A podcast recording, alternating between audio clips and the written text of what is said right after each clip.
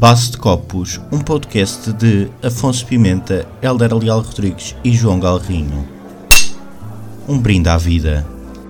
Sejam bem-vindos a mais um episódio de Base de Copos, o vosso podcast favorito, espero eu. O meu nome é Helder Leal Rodrigues, como sabem, mais uma vez com Afonso Pimenta e João Galrinho. Afonso Pimenta, que é eh, que esta semana foi galardoado pela Guinness como o lutador com mais derrotas por semana. Afonso, o que é que se passou? Então, é muito simples. Eu hoje tive, esta semana tive cerca de 37 combates. Participei numa série de combates na Liga de Wrestling Portuguesa. Tive num, numa, num grande evento que se passou nas Termas do Luso. Recebemos lá a primeira edição de, da final de torneio de wrestling de luta livres e amadoras portuguesas já sabem que o meu estilo é um estilo de capoeira, não é? É um estilo muito brasileiro. Eu aprendi com o meu mestre, com o Flávio Diniz, que tem um ginásio na Quinta do Conde. Ah, e a verdade é que eu consegui sofrer 37 derrotas numa única semana. Mas é assim, há ali muita mentira, porque o mundo da luta livre é um mundo, em, epá, é um mundo sujo, é um mundo que tem muita fruta também, não é só no futebol, e há cerca de sete combates com os quais eu não encaro bem a derrota pá, acabei por uh, ter este prato delicioso que foi o, a, vitória, a derrota no livro do Guinness e é mais um, mais um recorde que deixo para os meus netos. Muito bem, Afonso. Uh, pelo menos ficaste, ficaste feliz. João Galvinho, e tu foste esta semana considerado o homem que não sabe a quantas anda. Podes explicar melhor? Uh, ora, boa tarde a todos, uh, Helder e Afonso aí aos nossos ouvintes. Um, sim, pelos vistos, parece que recebi essa, essa, essa consagração, no fundo, e um, pronto, eu, pá, eu efetivamente não sabendo há quantas anos, eu não posso comentar. É legítimo, é legítimo e faz sentido, e faz sentido, João. Uh, vamos então passar para os temas da semana. Houve aqui um tema que começou logo no passado domingo, um tema que correu a semana toda, que foi a Superliga Europeia, em que 12 clubes anunciaram a criação desse, dessa nova liga, seria considerada a elite europeia, um, clubes como o Real Madrid, uma série de clubes da, da Premier League, da Liga Italiana. Uh, foi uma, uma, liga que apareceu derrompante, mas que em dois dias, pelos vistos, morreu. Um, João, achas que isto foi uma vitória dos adeptos ou uma vitória da UEFA?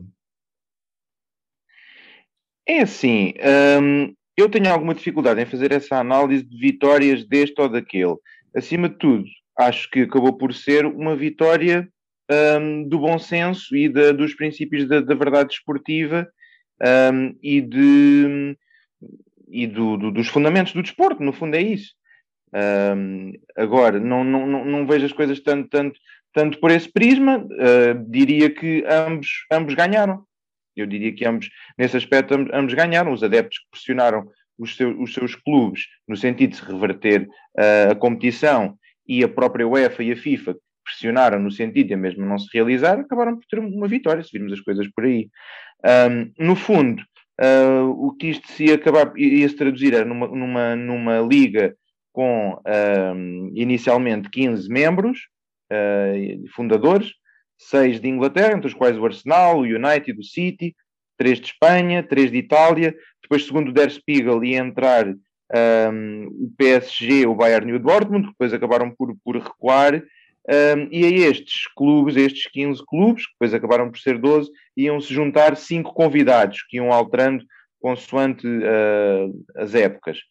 Um, isto, uh, como, como, devem calcular, este, este, esta lógica que funciona em circuito fechado, é uma lógica que facilmente se consegue perceber que é violadora de alguns princípios uh, desportivos, nomeadamente o, o, o, princípios elementares de, de, de, que todos podem participar e de que não, não, há, não há clubes excluídos à partida por não, não, não, não, não terem muito dinheiro, digamos assim, para, para simplificar, uh, e que uns são prejudicados, outros são beneficiados, consoante ganham, ganham ou perdem, independentemente do seu poder financeiro. Assim, pode haver uma relação, mas que a relação não tem de ser necessariamente direta, que é o caso desta, desta, desta Superliga, em que havia ali um conjunto de clubes, curiosamente ou não, até seriam dos, dos mais ricos do, do mundo, que iam curiosamente também ou não, que eu acho que não é nenhuma curiosidade, é uma coincidência propositada, iam integrar esta mesma competição. Um, e felizmente isto, isto, isto foi revertido, porque isto, isto é completamente violador do, do, do, dos princípios do, mérito e da, e da, e do, da, da, verdade esportiva, até, até mesmo, porque iam estar ali em circuito fechado a jogar entre eles, em que não havia praticamente punições um, para quem nem havia descidas ou subidas para uma outra divisão, andavam ali, ali em circuito fechado. Um, felizmente que isto foi revertido.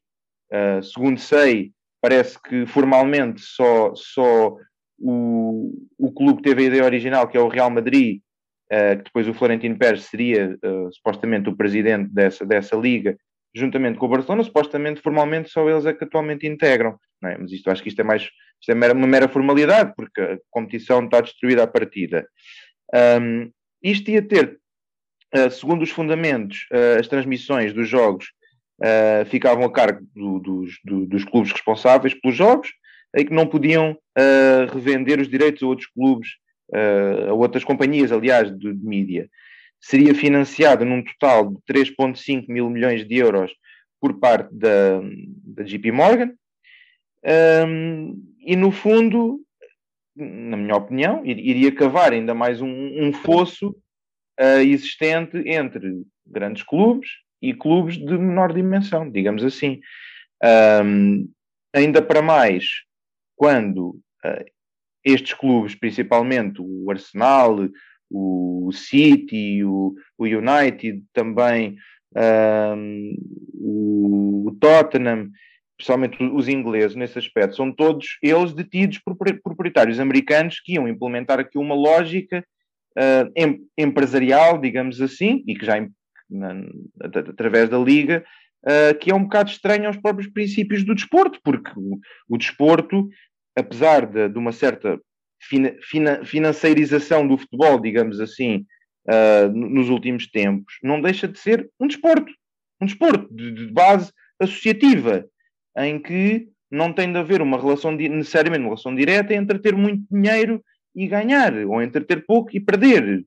Uh, e eu, eu acho que isto acabaria por ser uma perversão ainda maior do que aquela que muitas vezes nós, nós já temos, não é? No, no, no, nas competições desportivas.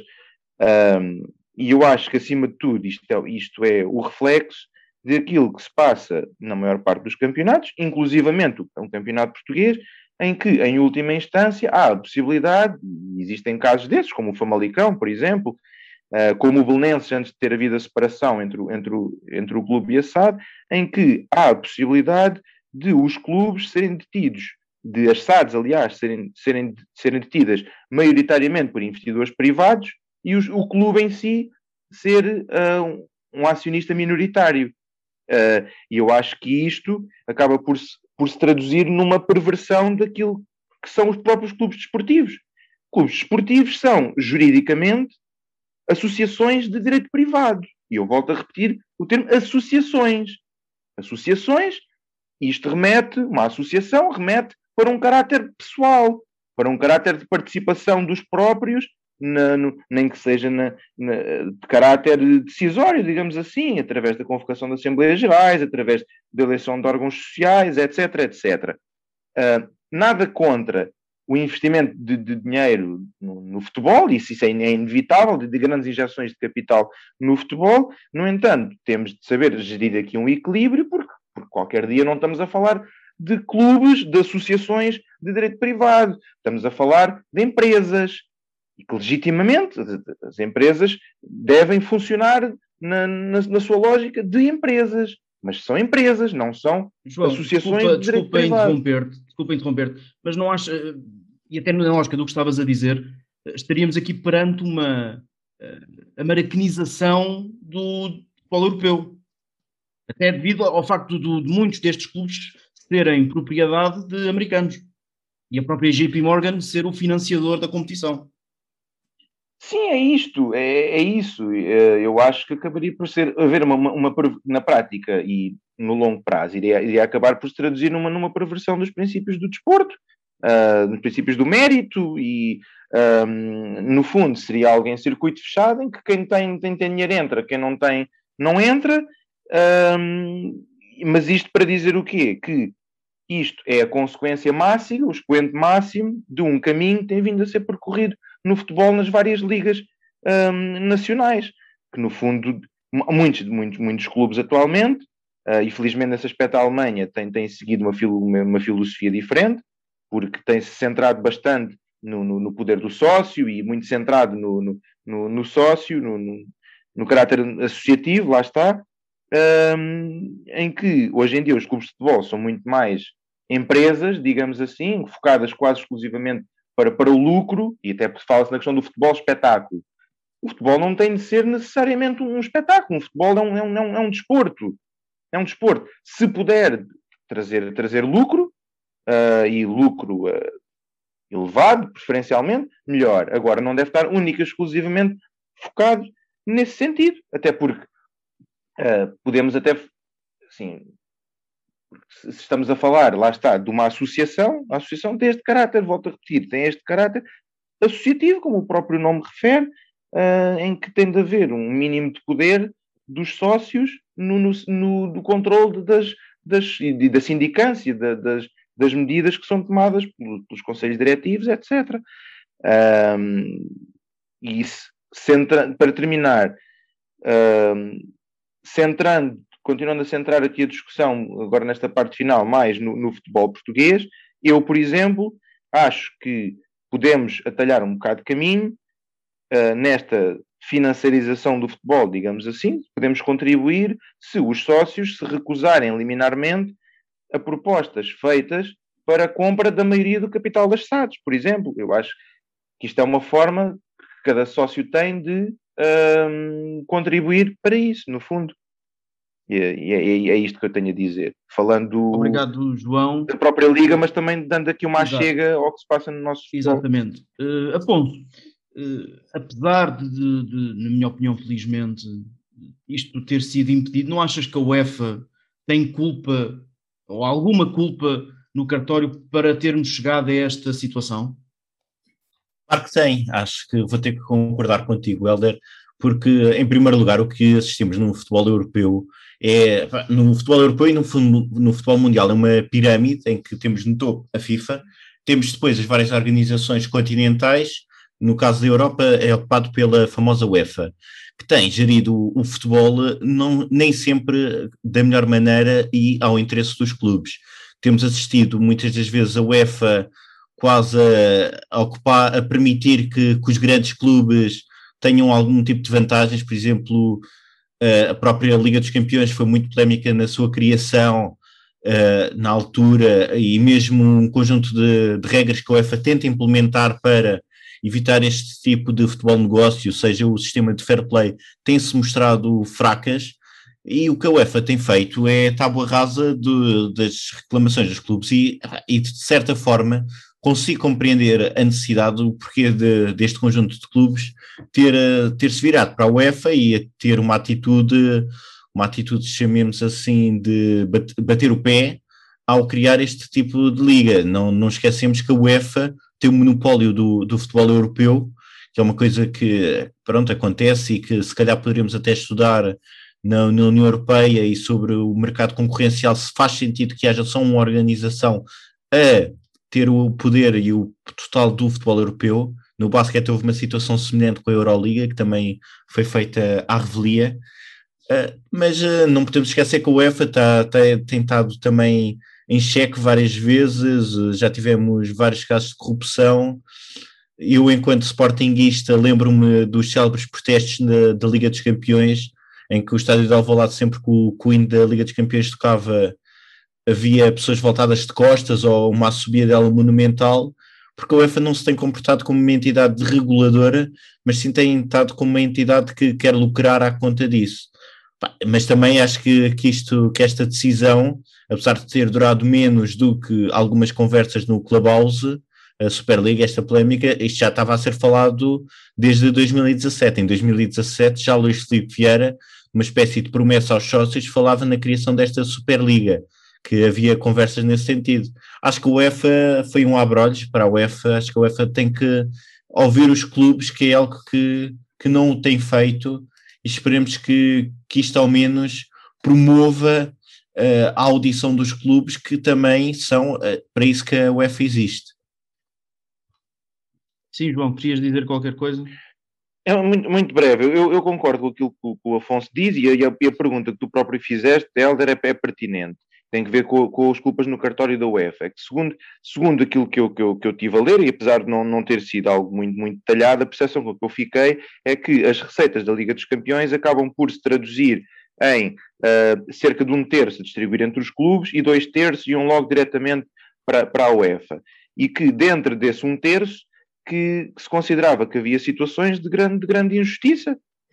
Um, e lá está, havendo esta injustiça logo manifestada ao longo de anos por, por, pelos clubes, especialmente pelos, pelos maiores clubes, uh, tomadas posições como esta, mais tarde ou mais cedo eram inevitáveis. Qual é que é o problema? É que a solução proposta não foi melhor. Ou seja, em vez de ter procurado uma solução uh, interpartes, todos os integrantes da, da, da, da Liga dos Campeões, uh, não, fez-se uma, pensou-se numa lógica em circuito fechado que uh, ia resolver em parte o problema desses clubes e ia criar problemas maiores para outros clubes uh, a nível de financiamento e ao nível da competitividade da, das competições europeias. No fundo é isso. o que eu acho é que acaba por a, a, FIFA e a UEFA acabam por, por, por, por ganhar, digamos assim, esta batalha uh, para já, mas isto não, não inibe que não tenham de estar na linha da frente na resolução um, na resolução desses problemas identificados pelos clubes a nível do financiamento para o futuro. E vamos ver se o vai fazer, correndo o risco de, uh, se a proposta não for minimamente satisfatória, surgir novamente outra Superliga noutros termos e desta vez que não vai acabar dois a três dias depois, se calhar vai mesmo avançar para a frente. Certo. Uh, isto, isto chega àquilo que, que eu gostaria também de vos questionar aos dois uh, sobre qual o futuro para o futebol europeu. O podemos esperar daqui para a frente. Afonso, quer começar? Ok, acho que é a minha acho que feitas as pazes entre a UEFA e os clubes, o Real Madrid tem estado mais resistente, Fiorentino Pérez tem mostrado mais resistência e tem feito um braço de ferro. Acho que a Superliga vai acabar por existir, não tenho dúvidas disso. Acho que o que aqui estava em causa eram os direitos televisivos e, e toda a receita que esta competição gerasse porque eu tenho a certeza que, havendo um acordo entre este tipo de clubes e a UEFA, a UEFA vai ser a primeira a ceder e a criar esta Superliga dentro da esfera da UEFA. Não tenho dúvidas disso. Acho que vai ser uma realidade inevitável, porque a verdade é que temos cada vez assistido mais a este fosso entre, entre clubes, desde que um conjunto de multimilionários tentou entrar no, no futebol e cada vez mais a UEFA tem permitido isso porque dá receitas. Dá receitas e não podemos pensar só do lado enquanto adepto e pensando também no, na parte lucrativa, este tipo de competições também não é só, não colocando só defeitos nas mesmas, permite que adeptos de, outro, de outras partes do mundo estejam atentos, não é? Eu sei que é um tema muito polémico ainda, mas não nos podemos esquecer que este conjunto de clubes tem um vasto leque de, de adeptos de outros países provavelmente gostariam de, de, ver a sua equipa jogar. Por isso, acho que acaba por ser, hum, permitir isso, acaba por eh, dar espetáculo a pessoas, eh, seja da Ásia, seja da América, que gostam de ver futebol europeu, e eu acredito também que, neste sentido, vamos passar a ver jogos da UEFA noutros continentes. Eu sei que é uma ideia obtusa e estranha, e se calhar acaba por se desvirtuar daquele desporto que foi criado e que aparece numa série da Netflix muito recente sobre o início do futebol, mas acho que no futuro vamos ter a Superliga Europeia, provavelmente até pode ser passada no Qatar ou noutro tipo de continentes, porque o que aqui teve em causa, sobretudo, era uma perda de receitas que a, que a UEFA iria assistir. Passando esse entrave e havendo um conjunto de clubes que lucrem bem como a UEFA, acho que a Superliga vai ser uma realidade. Passamos a ter a Superliga, a Liga dos Campeões e a Liga Europa, que vai ser a terceira divisão do futebol europeu. Antes de passar ao João, só dar, dar nota que uma das alterações que haverá no, no, no desporto europeu é precisamente uma terceira liga. Eh, Exatamente. Uma terceira, um terceiro troféu, ainda não sei muito bem em que moldes. Abaixo da Liga Europa, pois. Abaixo da Liga Europa, uma espécie pois de nova é assim. taça intertoto. Mas, João, Podes avançar. Não, não, é assim, mas eu acho que isso terá um problema. Se, é, se hoje em dia já se fala na, na questão da distribuição dos, dos, direitos televisivos e que há jogos da, da, Liga Europa em que quase ninguém vê aquilo, se, se, se vai estar a criar ainda uma, uma terceira competição, eu não sei se isso, não, não se vai estar a criar. Resolvendo-se um problema, não se vai estar a criar outro. Mas pronto, vamos ver. Uh, e, e, é assim, eu, eu também acho que caminhamos para aquilo que o Afonso estava a descrever, para essa lógica global, digamos assim, do, do futebol. Eu acho é que isso é mau, pronto.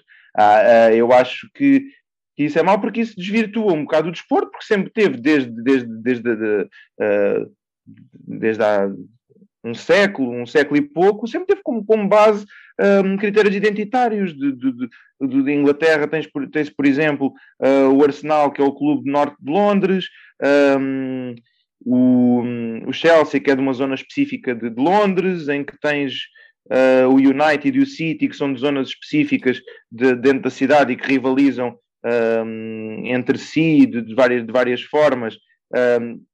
Em Portugal tens o Benfica e o Sporting, em que, pronto, se associa o Benfica mais num sentido, o Sporting mais noutro, até da própria fundação, dos próprios princípios fundadores. Pá, eu, eu acho que é isto que está na base do, do, do, do, do futebol em si, não é? Esta, esta identidade, esta, esta hum, capacidade que as pessoas têm de se identificar perante algo comum, perante um chão comum. No fundo, é isto. E se vamos estar a acabar com essas, com essas identidades, eu acho que isso é desvirtuar o próprio desporto em si, em vez e, e vamos estar a tornar algo próximo, mais próximo do, do espetáculo uh, para agradar a terceiros, seja na Índia, seja no Qatar, seja onde for, do que algo para, que sirva para nos aproximar.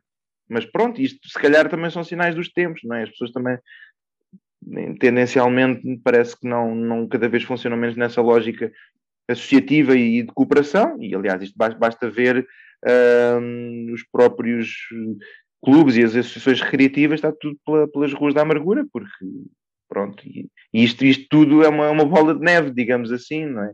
Ou... Mas, ó Galri, pá, como é que tu podes dizer isso? Pá, se depois estás, achas que uma terceira Liga Europeia não vais ver os jogos? Eu acho que estes jogos é o que acabam por trazer adeptos, acaba por. Uh, ninguém quer ver Sim. a terceira Liga Europeia. Tu, vai, tu, vais, tu, vais, tu vais, vais, vais querer, querer ver um Shakhtar com Benfica, por exemplo, sei lá. eu acho é que são. É, é assim, por isso mesmo, por isso é que eu acho que a Superliga deve existir e vai existir, porque precisamente é isso, os grandes jogos é o que prendia os adeptos. Acho é que é uma, não poderemos esperar que o futebol continue puro quando o que nós queremos é ver os grandes jogos. Acabam por ser opiniões uh, incompatíveis, chamemos assim. Não, é assim, depende, é assim, eu, é assim, pessoalmente o que eu quero é que, uh, que, que a UEFA e as entidades reguladoras criem oportunidades para outros começarem a subir, começarem a aparecer e começarem a, a entrar no clube dos grandes, digamos assim. Porque o que tem piada é, por exemplo, haver uma época em que, e eu sendo do Sporting, mas agora vou dar aqui um, um, um exemplo que o Helder vai gostar, em que há uma época em que de repente há uma pedrada no charco e há um Futebol Clube do Porto que é campeão europeu um, e isto é que tem piada no desporto, não é? é? É haver esta possibilidade de aqueles que teoricamente e têm menos orçamento e têm jogadores de pior qualidade, uh, comparativamente, não é? Que num determinado. Mas que isso nem sempre os impossibilita de chegar ao, ao, topo. Ora, se nós formamos aqui uma lógica de circuito fechado, em que só entram alguns e em, em que uns estão lá sempre e os, os que entram são, são, são por convite, um, ou tu não reúnes as condições para ser convidado, ou então nunca traz a oportunidade de, de chegar ao topo. No, no, fundo é isso, teres um, um, um, Porto a ganhar uma Liga dos Campeões, ou um Ajax noutros tempos, uh, ou um uh, Tottenham a chegar à, final, não é? Que apesar de ser um clube com muito dinheiro, é? nunca chegou sequer perto de uma final Liga dos Campeões e chegou uh, há um ano atrás. Um, e é isto que dá, que dá, piada ao, dá piada ao futebol. E um, o futebol é, acima de tudo, um, na minha opinião, um desporto, mais um desporto do que um espetáculo. E, só, e agora, só mesmo para terminar, uh, eu acho que diz muito sobre também o tempo em que nós vivemos, quando temos um Florentino Pérez a dizer que hoje em dia os jovens não prestam atenção ao futebol, só prestam atenção aos highlights e que não conseguem estar atentos 90 minutos. Olha, um mundo, um mundo em que as pessoas não conseguem estar atentas a algo mais do que 90 minutos, também diz muito de, de, das pessoas e do mundo como ele está feito hoje em dia em que as pessoas não conseguem ter uma atenção centrada e estarem conscientes e presentes num determinado momento, estamos a falar de 90 minutos. Uh, é, é, sinal dos tempos e infelizmente nesse aspecto uh, eu acho que isso são questões negativas, mas pronto. É, verdade, mas eh, eu acho que também prende-se com o excesso de informação que, que, nós temos hoje em dia, temos muito mais informação. E se calhar isso acaba por ser um reflexo de redes como o Instagram ou o TikTok, por exemplo, a UEFA, título exemplifica, a título exemplificativo, a UEFA assina um protocolo com o TikTok para promover o Euro 2000, que vai se passar em 2021, mas vamos ter os highlights porque pá, estamos na geração dos capinhas da vida, acho que acaba por ser isso. Acho que estamos na geração do TikTok.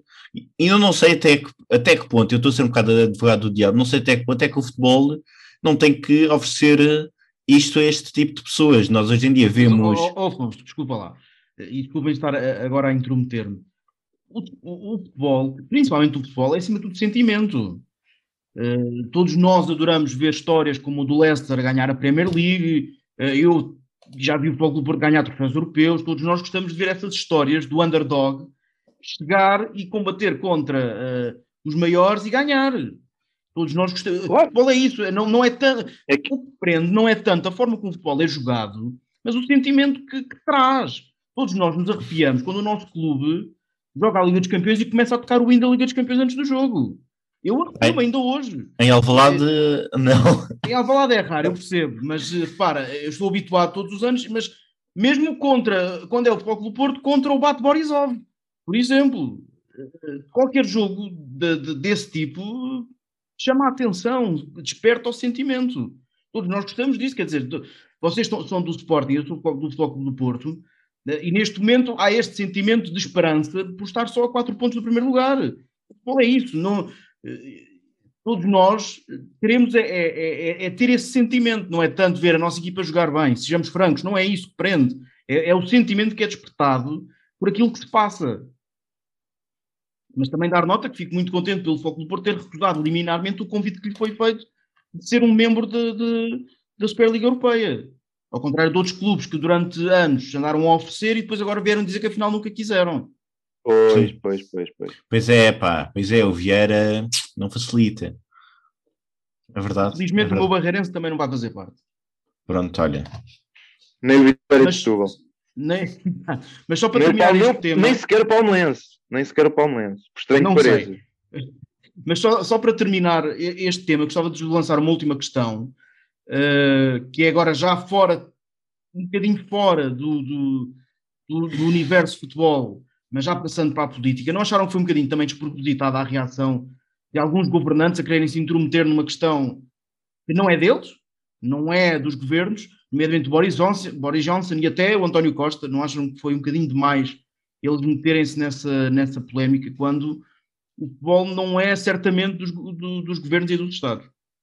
Pois é, acho que é um outro problema que temos de, de analisar, que é cada vez mais a, a, intromissão do futebol e a política e duas realidades que estão cada vez mais juntas quando não deveriam ter, não é? Ambos sabemos porque é que o futebol tem, tem este tipo de proximidade com a política, porque gera milhões, não é?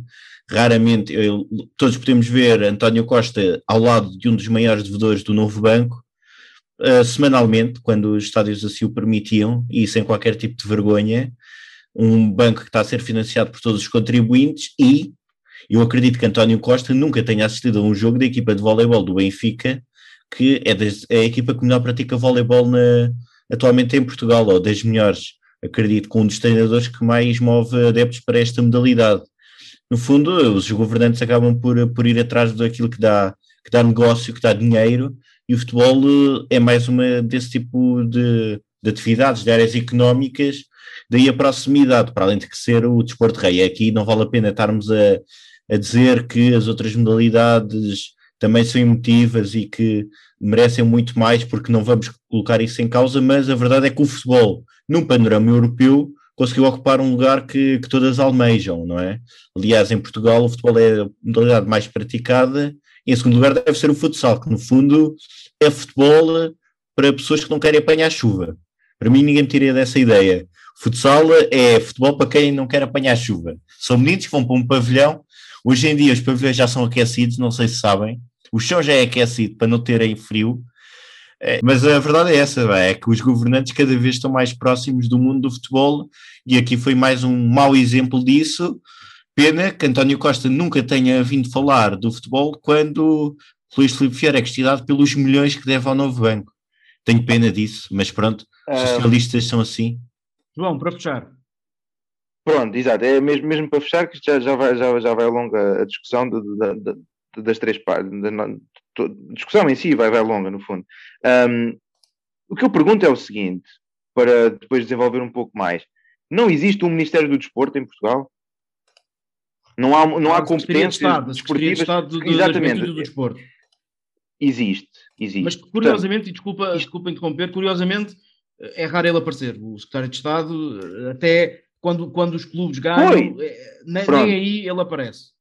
Independentemente dessas considerações, existe uma Secretaria de Estado do Desporto e os, os uh, ministros, os, os, os primeiros ministros estão presentes em, em, nos momentos de, de, das maiores competições, da Liga dos Campeões, de, das seleções, etc. Portanto, se eles estão lá a fazer o corpo presente, entre aspas, faz sentido que em, em determinados momentos destes uh, uh, eles se comportem, na minha opinião, como uh, os tradutores de, daquilo, daquilo que é o sentimento popular, porque consegue-se ver que há, se há um, um, sentimento popular nesta questão muito forte e muito unânime quase, uh, de, de, contrariar, uh, de ser contra esta, esta competição, não, não, não, me choca pelos valores que envolvem e, pela importância que o futebol tem atualmente, não, não, não me choca que, uh, que uh, os políticos acabem, no fundo, por traduzir aquilo que é o sentimento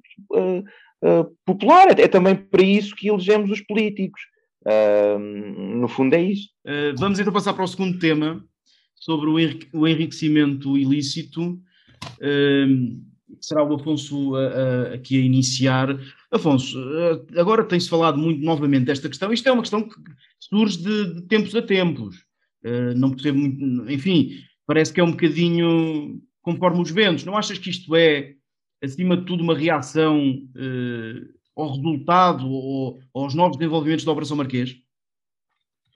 Claro, claro. Aliás, acho que o, o próprio João Garrinho vai se lembrar disto uma coisa de, que se estuda a direito constitucional, eu não tenho a certeza, porque já tive algum tempo, chamada iniciativa legiferante, que é, no fundo, aquilo que tem na base para a criação do novo tipo de projeto de lei. Ah, e neste caso, claramente, se temos de apontar um dedo a este tipo de, de, iniciativa legiferante é sem dúvida o desenvolvimento da Operação Marquesa. É um tema que está em voga. O PS quer mais uma vez defender-se e afastar-se de José Sócrates, por isso acaba por estar inteiramente ligado. O que, diga-se de passagem, não tem qualquer tipo de, de, problema. Acho que é sempre importante discutir este tipo de este tipo de crime, chamemos assim, porque quem vai para a vida pública é para sim servir a, a vida pública e não servir-se dela. Célebre frase que todos os políticos dizem numa entrevista, não é? Vim para a vida pública para servir o país e não para me servir dele. Uh, pronto, acho que está aqui, a moto foi dada pela Operação Marquês, poderia ser uh, outro tipo de, de, problema qualquer que tenha surgido. Vamos ver como é, que, como, é que, como é que este tipo de crime é tipificado e se passa pelo famoso crivo do Tribunal Constitucional, diga-se passagem que já em 2007, por exemplo, já foi proposto este tipo e bateu no Tribunal Constitucional, porque este, este tipo de crime tem, tem um grande problema que é o problema, em primeiro lugar, da inversão do ónus da prova, porquê? Porque advém de, de um dos princípios basilares do direito penal, que é ninguém se pode auto-incriminar.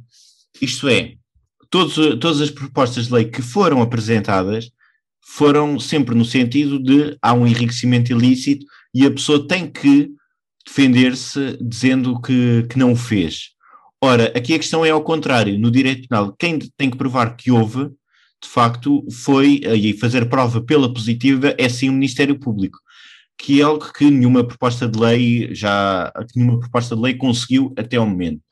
Neste momento temos aqui uma, temos uma, uma pequena decalagem, chamemos assim, das anteriores propostas, que é a Associação Sindical de Juízes já se vai pronunciar sobre isso, o que tem, há, colocando de parte se faz ou no sentido que, que os juízes uh, aqui intervenham. Sou da opinião que, que não vejo qualquer tipo de problema. É o Sindicato de Juízes que está uh, a dar uma opinião, um parecer, chamemos assim. Por isso, vamos ver como é que isso se enrola. O PCP, de resto, já, foi, já fez PCP, não sei se estão a par do, do fazer PCP, que é o medo dos ricos. O PCP quer alargar isto para outro tipo de crime que também se discute, que é uh, a ocultação de, de riqueza, que é um crime ligeiramente diferente, não é?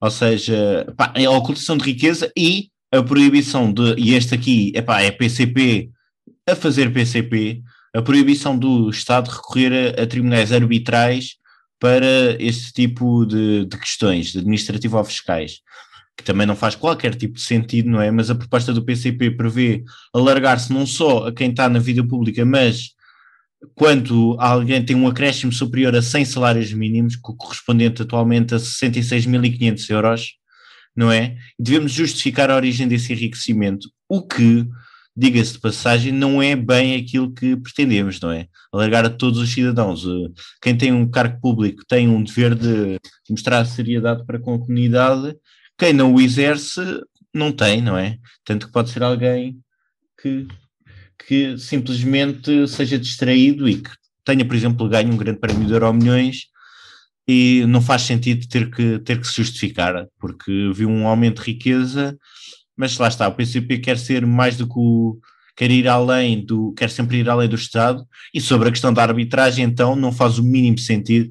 É verdade que eh, cabe aos tribunais, e os tribunais representam o Estado na, na, a julgar este tipo de questões, e são um grande representante de todos nós para dirimir qualquer tipo de litígio, mas também é verdade que os tribunais arbitrais foram precisamente criados para haver uma entidade isenta que permita uh, muitas das vezes dirimir questões sem estar do lado do Estado, porque não faz muito sentido, ainda mais sobre o nosso sistema administrativo. Nós uh, devimos do sistema francês, é um sistema em que o Estado é impositório, diferente do sistema britânico, em que muitas das vezes o contribuinte recorre aos tribunais para travar decisões injustas do Estado e eh, acabamos por ter o Estado representado duas vezes neste litígio, seja através tribunal, do tribunal em si, seja através da parte do Estado, e através da arbitragem tem-se muitas das vezes resolvido este tipo de questões. Agora, eu entendo porque é que o PCP não quer este recurso à arbitragem. Entendo perfeitamente, porque muitas das vezes o que acontece é quando há arbitragem e o Estado é parte envolvente, envolvida, aliás, o Estado perde. O Estado perde, portanto, eu não sei até que ponto, segundo o que o PCP diz, só através da imparcialidade dos tribunais podemos assegurar uma boa aplicação da justiça material, não sei se isso é bem assim.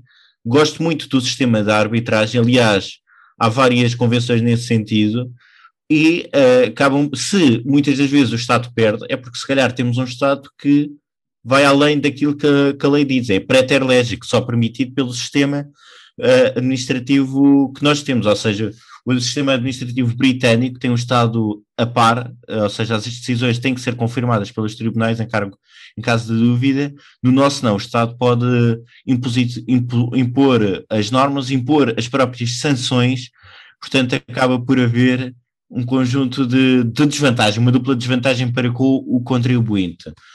E, e por isso mesmo uh, vou, vou ter que discordar uh, viamente deste, desta proposta do, do PCP.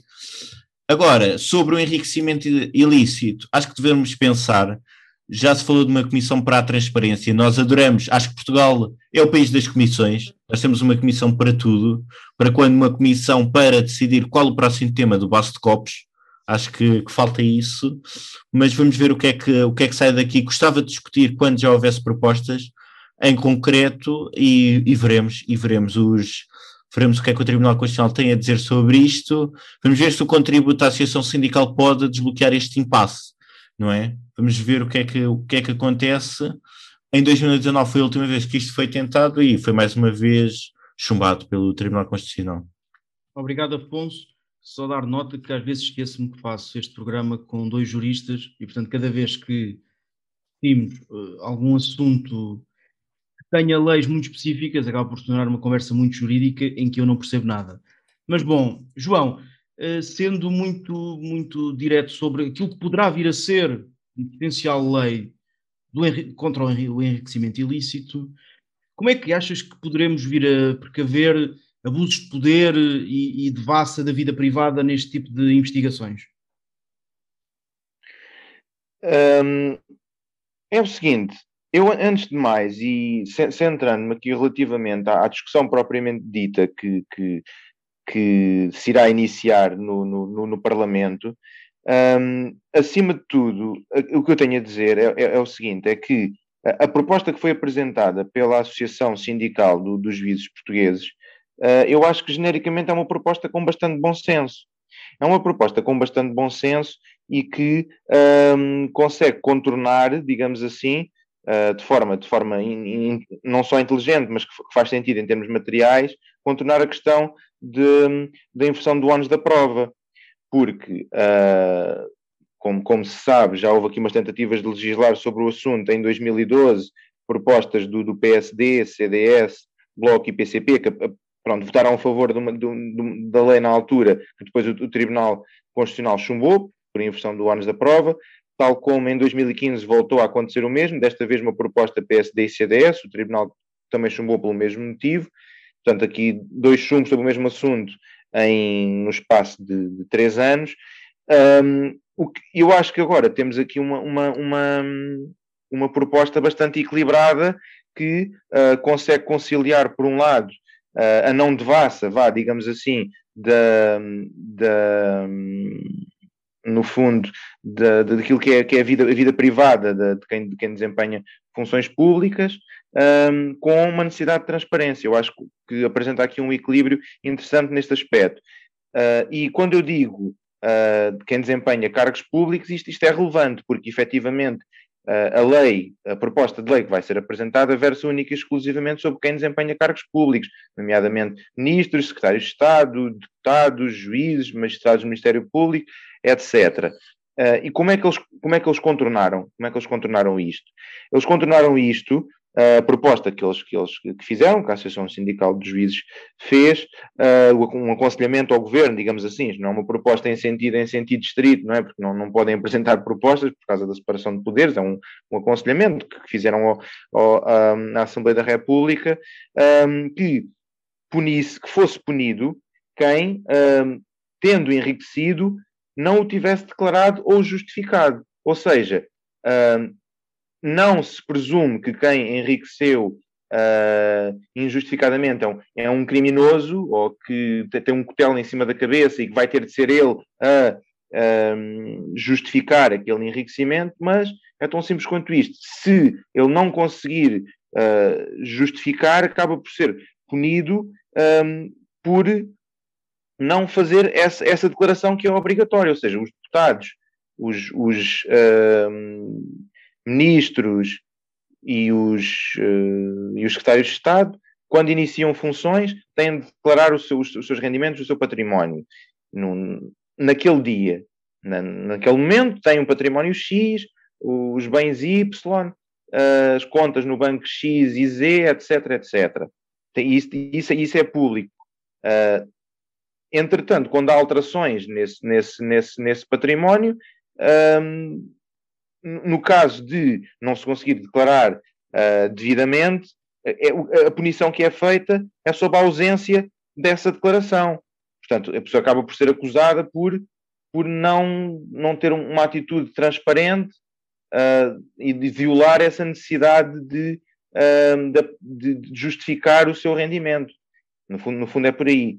E eu acho que eu, eu, eu vou terminar uh, citando aquilo que vinha na, na, própria proposta feita pela Associação Sindical dos Juízes, nesse aspecto, uh, vem numa linguagem bastante, bastante, clara e é fácil de perceber aquilo que eles pretendem. Eu acho que isto faz sentido. Aquilo que, é escrito é o seguinte: um, se durante o exercício do cargo houver aquisição de património que não tenha sido declarado e justificado, o fundamento da punição será a prova efetiva da violação do dever de sujeita, sujeição à fiscalização, isto, esta parte é importante, inerente às obrigações declarativas próprias do exercício de cargos públicos, que a acusação facilmente poderá provar e não uma ilicitude presumida a partir do comportamento do acusado. Ou seja, não se presume uh, logo à partida que ele comete, cometeu um algo ilícito e que ele é que vai ter de provar. Não, ele simplesmente vai ter de, de, justificar, vai ter de justificar aquele acréscimo patrimonial sem ser culpado logo a priori, sem que aquilo crie sobre ele uma espécie de, de, de cutel, digamos assim, que ele vai ter de se livrar dele, uh, caso contrário, é um criminoso. Uh, e termina da seguinte forma, que também é, acho que é importante esta citação. Nas situações em que o património não se encontre formalmente na titularidade do agente do crime, uma vez feita a prova dessa titularidade, o agente será punido não por se presumir que enriqueceu ilicitamente, que era o que havia na, nas propostas anteriores, mas por ter enriquecido sem declarar e justificar. No fundo é isto. E eu acho que, se for apresentado nestes termos, hum, no fundo a punição é pela ausência de, de, de, justificação da declaração e não por simplesmente ter enriquecido, uh, eu acho que desta forma, se seguirmos os, os se, se, quem apresentar a proposta seguir os conselhos da, da Associação Sindical dos Juízes Portugueses, uh, eu acho que temos aqui base para finalmente termos aqui uma, uma boa proposta para punir o enriquecimento ilícito um, sem esbarrar no Tribunal Constitucional.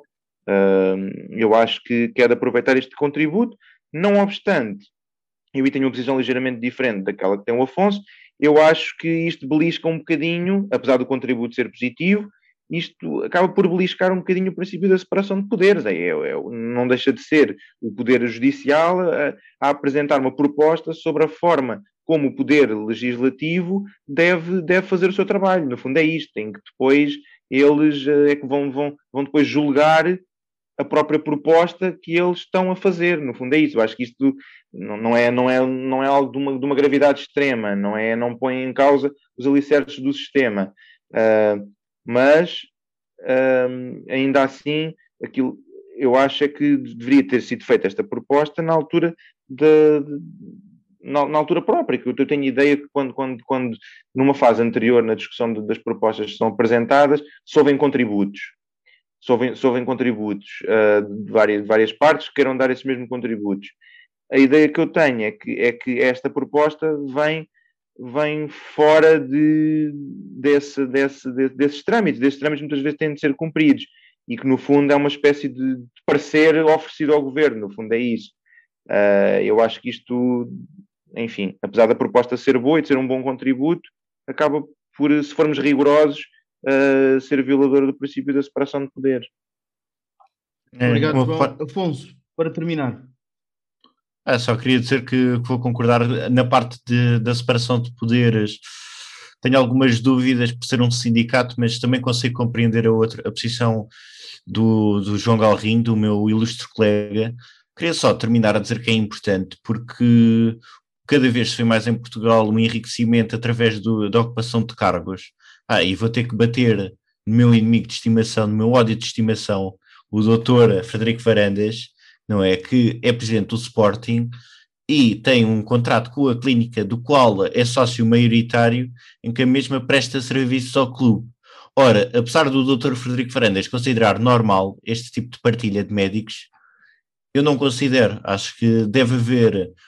Uh, a mulher de César não basta ser, importa parecer. Este tipo de atitudes que, que acabam por também ser, ter reflexo na, na vida política. Aliás, Frederico Farandas é também vereador, não é? Apesar de nunca ter, de raramente aparecer, é também. É, é vereador. vereador. Ele faz parte de uma Assembleia de Freguesia. É, peço imensa desculpa, peço imensa desculpa, o meu ódio cega-me. Mas uh, é mais um dos reflexos da sociedade portuguesa. Uh, portanto, falámos no futebol, falámos de enriquecimento ilícito e acho que Frederico Varandas acaba por ser um, dos, um desses tipos de exemplos, não é? Mas moralmente não acho que seja correto. Uh, no fundo é isso. Pronto. Uh, só, queria, só queria aproveitar para bater no Frederico Farandas. No fundo é. Obrigado, Afonso. Só dar nota que, provavelmente pela primeira vez na história dos podcasts, alguém a comentar a legislação usou a palavra tutelo. E eu gostei, gostei muito dessa referência, uh, João. Quer, quer, quer dizer alguma coisa para fechar? Não, apenas que uh, ultimamente tenho, tenho feito em casa bastante, bastante vezes bifes uh, e que tenho, tenho usado o cotel para, para um, partir a carne e provavelmente vem daí a, a referência ao, ao cotel enquanto comentava a legislação. E como é que fazes os bifes? Como é que fazes os bifes, João? Em regra, alho, sal grosso e ervas aromáticas. De dieta, muito bem. Muito bem, muito bem, João. Com isto passamos para a nossa primeira rúbrica. Eh, vamos voltar a, a fazer a rúbrica da, da, proposta que estreámos na semana passada, em que eu vou um, anunciar um problema, um flagelo, uh, e os meus caros colegas vão ter que apresentar propostas para uh, resolver este problema. E aquilo que eu trago hoje é como é que um político, um legislador pode combater o flagelo dos grupos de WhatsApp. Uh, João, queres começar? Como é que o governo pode combater o flagelo dos grupos de WhatsApp? Exatamente, o chefe que, repara, todos nós temos este problema, passamos o dia a receber notificações de grupos, de N grupos, até os silenciamos, mas continuam a aparecer lá. Como é que o governo pode combater isto? Eu acho que isso vai, vai, vai ser complicado, principalmente naqueles, naqueles governantes que eles próprios têm, usam o WhatsApp. E suponho que, muito, que tenham muitos grupos de WhatsApp, seja do Ministério, seja do, para falar com o grupo parlamentar, uh, seja dos assessores. Uh, suponho que tenham muito, muito, muitos assessores e será difícil. Eu acho que aí o principal desafio uh, será uh, tentar legislar sobre o assunto sem ter uh, conflito de interesses. Eu acho que isso será complicado. Terá, terão de eu proponho que essa questão esteja reservada para os, os ministros que, no fundo, que uh, sejam os mais infoscluídos. Eu acho que esses é os que estão mais aptos para legislar sobre o assunto. Uh, eu acho que aí era o principal problema que teríamos a, a, legislar sobre a matéria e talvez fosse pronto, fosse mais indicado assim. Mesmo que não tivesse nada a ver com o assunto, vamos supor, imagine-se que o ministro mais info-excluído e que só tem um grupo do WhatsApp, por exemplo, é, sei lá, a, a Graça Fonseca, que é da cultura. Não interessa, vai ser ela a legislar sobre o assunto, porque é aquela que revela menor conflito de interesses. É, pá, é, o, é o melhor contributo que eu acho que consigo dar. Mas também é que legislamentos, não é? Aliás, acho que, que a Ministra da Cultura pouco tem feito. Exato, depois, além disso, teria aí uma forma de, de, se ocupar mais na sua vida, porque a percepção que passa é que realmente não, na cultura não tem sido feito grande coisa, em geral, não só na pandemia. Nós, pelo visto, nós todas as semanas eh, batemos na Ministra da Cultura, mas eu continuo à espera que, me, que apresentem propostas para resolver este problema. Afonso, queres apresentar alguma? Gerar um bocado na solução. Uh, João, queres apresentar alguma contraproposta? Ou teria que dar a vitória à proposta do Afonso? Opa, é o seguinte, uh, o que eu acho é que uh, teria de ser um bocadinho afinada, porque de facto temos aí uma, uma espécie de perseguição fiscal aos seus coitados, do, entre aspas, não é? Criadores dos, dos grupos do WhatsApp. Um, mas eh, fazendo essa afinação e pegando na, na parte formal uh, que eu, da minha intervenção, na parte mais formal de elaboração da lei, eu acho que temos aqui pelo menos umas bases mínimas para finalmente se começar a, a legislar sobre um assunto de tão grande importância. Portanto, pegando na, na, formalidade minha, que foi aquilo que eu, que eu, que eu, que eu, pronto, foi a minha parte, foi a parte do meu contributo, de falar sobre quem estaria mais apto para, para legislar a nível de conflito de interesses e de quantidade de trabalho, vá, uh, e pegando na parte material do, do, do, Afonso, mas tirando ali algum extremismo fiscal, talvez uh, conseguíssemos, uh, pelo menos, apresentar uma proposta minimamente razoável.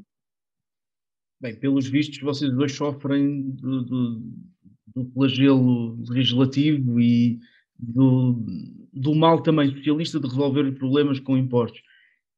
Olha, vou só ver, simples, então olha. Que era a, a, literacia do WhatsApp, isto é, ensinar as pessoas a sair dos grupos. É assim, essa proposta já foi apresentada no podcast Prisão Preventiva de Tiago Almeida, no episódio com o humorista Guilherme Duarte. Helder. Não fazia ideia, repara, eu não fazia ideia. Simplesmente é a prova de que, de facto, é a melhor solução. Olha, eu Portanto, vou só eu terminar. Eu não poderei dar a vitória a nenhum de vós porque. Uh, não, não deixa-me só defender, deixa-me defender a honra. Não, Afonso, desculpa, tu tiveste 10 minutos para chegar a coisa nenhuma. Portanto, lamento imenso, uh, é... está declarado que nenhum de vós é vencedor hoje da proposta.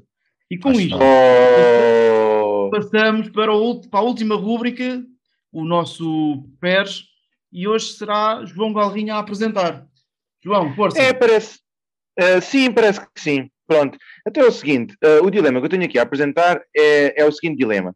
Eh, vocês preferiam partilhar no vosso Instagram e no vosso Facebook uma fotografia do vosso animal de estimação, um cão ou um gato, em que escreveriam um, assim, com, mais, portanto, uma fotografia mais fofinha possível e amorosa, com uma descrição que tivesse algo do género: eh, acabei de esfaquear violentamente este meu animal até à morte, esteve cerca de meia hora a sangrar até finalmente morrer.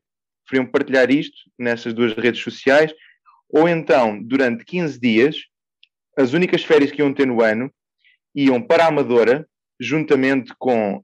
E não podiam sair da Amadora durante 15 dias, juntamente com Luísa Apolónia, José Castelo Branco e Jorge Capinha. Ahm, eu escolho a segunda, eu escolho a que- segunda. Uh, Vendeste-me com Jorge Capinha. ok. Escolha a primeira. Escolha a primeira. É só, é só colocar na descrição, não é? Sim, E não óbvio, implica não é? o ato, certo? Não, Não, impli- não, obviamente, obviamente, obviamente. Isso é que vocês Não, eu não jamais o importava de passar férias com o Jorge Capinha. Eu, eu, eu colocava a primeira. Uh, É? punha a foto. Epá, sim, colocava a foto. Eu também Não. acho que sim. Não. Se bem que. e É este- assim, e se este- estivéssemos a falar da buraca, ainda ponderava agora a Amadora, não. Amadora, o conselho todo, podes deslocar de uma ponta à outra durante aqueles 15 dias, não podes é sair. Tens um polícia na- a controlar eh, as fronteiras do, do conselho, no fundo. E pagas, pá, pagas 5 mil euros se puseres um pé fora do conselho da Amadora, no fundo. Pois, é que por um lado 15 buraco, dias, nas únicas férias que tu tens. Pois, eu E consigo o pós, compreender. não, não tinhas de matar o, ga- o gato ou o cão, como é óbvio, não é? Ah, mas tinhas de fingir que o tinhas feito de forma especialmente macabra.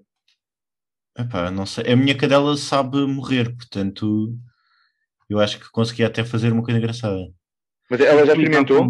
Para não, criar, para não criar aqui de, eh, eh, mal entendidos. Explica o que é o conceito de tua cadela conseguir morrer. Ah pá, eh, no fundo ensinei, pá, até foi, foi pá, ensinámos cá em casa um truque que através de um avada cadáver, referência geek, a minha cadela atira-se para o chão e finge que está morta. Portanto, por que não ensinar isso através do esfaqueamento? Por que não? Ah, pá, este cara é capaz. Eu, eu mantenho, eu mantenho a minha opção. Seriam umas férias eh, exóticas. Olha, pelo menos, Com, com as companhias dizer que iria ter. Quer dizer que eu vou ter de desempatar, é isso? Exatamente. Opa, eu desempataria com o post, não é? Fazendo o post. Ah, porque 15 dias, de- os únicos dias de férias, ter de aturar estes três marmanjos, não é? Portanto, por um lado, gritos, não é? De qualquer ordem que me fosse dada, Elisa Apolónia, passa o sal! Agora vou de- para o jardim! Não é? Que que que eu suponho que ela fale normalmente com o berreiro com que fazia na Assembleia da República. Ahm, depois o Castelo Branco, não é? que dispensa comentários. Ahm, pá, e o Jorge Capinha ia-me massacrar, ah, ia-me deixar levar à exaustão a psique com a gravação dos seus, dos seus podcasts. Não são podcasts, são TikToks. exatamente. TikToks, Epá, é, TikTok. é que é Ai, meu Deus, meu Deus. É que Eu- repara, para, para já, temos que ser sérios. É, é, repara, É o Galrinho verdade. O usa. é aquilo que nós fazemos, que é, que é algo, que é algo sério e digno, no fundo. Sim, mais ou menos, não é? Depende. Vá, reparem, João. Galrinho, o- para já usa a capinha em todos os preferes. E nem assim sabe que é o rei do TikTok. Não percebo. Não sei. Exatamente. E depois querem que eu tenha Eu esperança no. Pá, não sei. Aqui a questão, eu, pá, eu pensei bem, verbalizei mal, peço desculpa. Eu estava a pensar em TikTok, mas como eu amo de morte este, este podcast, ah, acabei por eh, utilizar a expressão podcast erradamente. Está bem. Pronto. Olha, só para avisar, Helder, se fores à Amadora, tens a grande churrasqueira da Buraca, tem 3.9 no Zumato. Boa, e recomendam- um sítio para Recomendam os, os panados com batata frita e salada. Ainda por cima eu adoro panados. Portanto, Olha, pronto. lá está, eu estou muito satisfeito com a minha escolha. E agora para fechar, eh, estamos a gravar a 24 de Abril, portanto amanhã é dia 25 de Abril, o dia da Revolução dos Cravos. Hum, eu gostaria de deixar aqui uma nota final e naturalmente passar depois também ao, João e ao Afonso para dar uh, da importância desta, desta data uh, que simboliza o início de, do processo para a democracia. Portanto, é uma data histórica, fundamental, que deve ser sempre celebrada e nunca esquecida. É também a data que, que permitiu chegar o poder local democrático, isto é, finalmente as pessoas puderam escolher os seus representantes municipais, eh, coisa que até à data nunca tinha sido possível, e eu, valorizo, como sabem, valorizo muito o poder local democrático, é saudável, é, é, o poder mais próximo que as pessoas têm de si, e portanto eh, é uma data que nunca podemos esquecer, e é muito graças a ela que hoje podemos também estar aqui livremente num podcast a criticar a Ministra da Cultura todas as semanas uh, e a falar do Capinha todas as semanas, e portanto continuemos a valorizar esta, esta data, que é, como disse, o início de um processo que levou à democracia plena que hoje vivemos. João, para fechar, dois minutos. Opa, acho que não vou precisar tanto, eu faço basicamente minhas as tuas palavras, só aqui fazer uma, uma, uma pequena referência àquilo que foi aquela pequena polémica da, da, da semana com a integração ou não da, da IEL na, na, na, manifestação, na, na descida da Avenida Liberdade, organizada pela Associação 25 de Abril. Eu acho que foi uma, foi uma polémica desnecessária uh, e que invocar normas de, da pandemia e que não fazem parte da, de, da comissão organizadora da, da, da, manifestação, eu acho que isso são argumentos muito, muito pouquinhos, digamos assim, não é? Eu acho que o 25 de Abril, acima de tudo, é uma, é uma data em que se celebra a liberdade e cada um terá o seu conceito de, de, de liberdade uh, e que tem, tem, o direito, tem o direito a tê-lo, pronto, desde, desde que não sejam conceitos que no fundo não se traduzem em, em liberdade, não é? Porque uh, isto para dizer o quê? Se, se, fosse, por exemplo, o Chega, eu conseguiria perfeitamente compreender que um partido que não se